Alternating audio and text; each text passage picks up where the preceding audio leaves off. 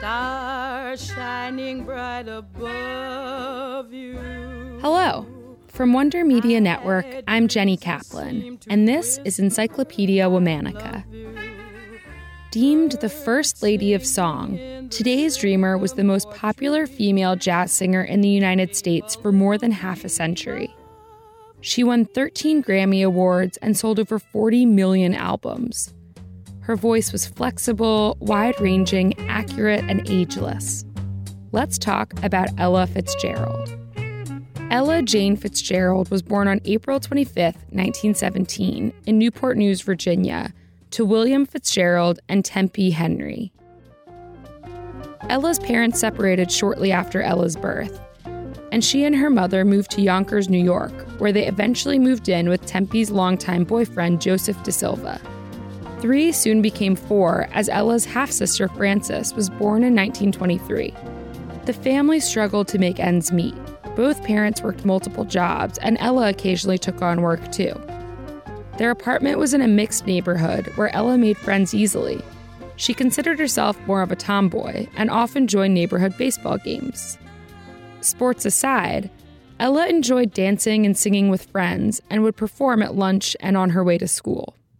In 1932, Ella's mom, Tempe, died from serious injuries she received in a car accident. Ella was devastated. She eventually moved in with her Aunt Virginia, and when her stepfather Joe died shortly thereafter, Ella's stepsister Frances came to live with them too. Ella was in a dark place. She started skipping school, and her grades dropped. She got in trouble with the police and was sent to a reform school where she was subject to beatings by her caretakers. Eventually, Ella escaped from the reformatory. She was 15 years old, broke and alone during the Great Depression. In 1934, Ella's name was pulled in a weekly drawing at the Apollo Theater for a chance to perform and compete in amateur night. Two sisters who were the dancingest sisters in the world called the Edwards Sisters and they closed the show at the ball. And I, when I saw those ladies dance, I says, no way I'm going out there and try to dance because they stopped the show. She was planning to dance, but when the Edwards sisters closed the main show, she changed her mind, fearing she couldn't compete with their moves. And when I got out there, somebody hollered up in the audience, What is she going to do? She made a last minute decision to sing and asked the band to play Hoagy Carmichael's Judy. The one for me, heaven sent her to be my Judy. By the end of the song, the crowd demanded an encore, and Ella had found her calling.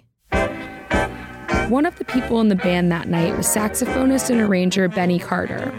Wowed by her natural talent, Benny introduced Ella to people who could help launch her career.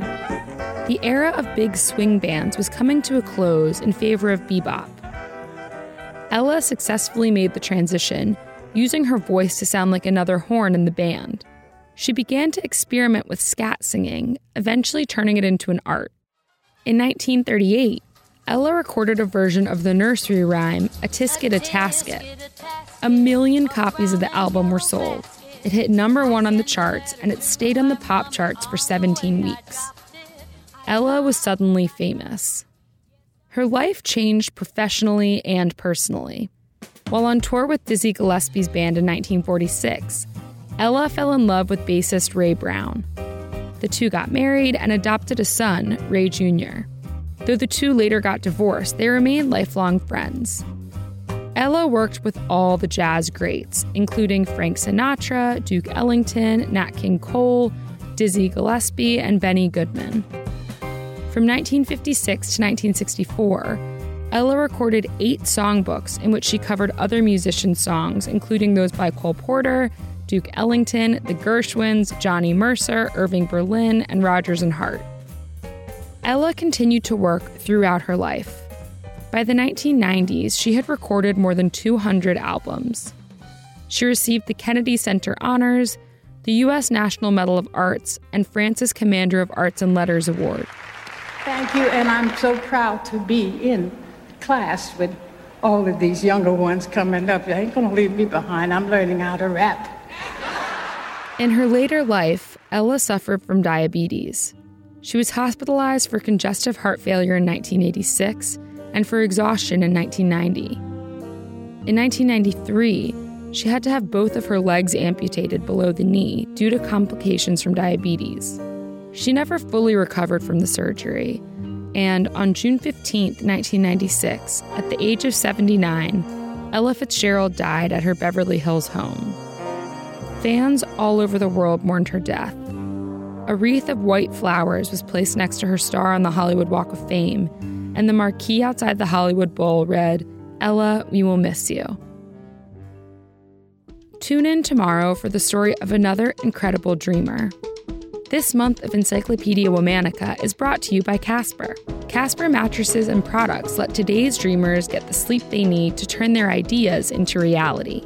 Special thanks to my favorite sister, Liz Kaplan the brain behind this amazing collection of women. Talk to you tomorrow.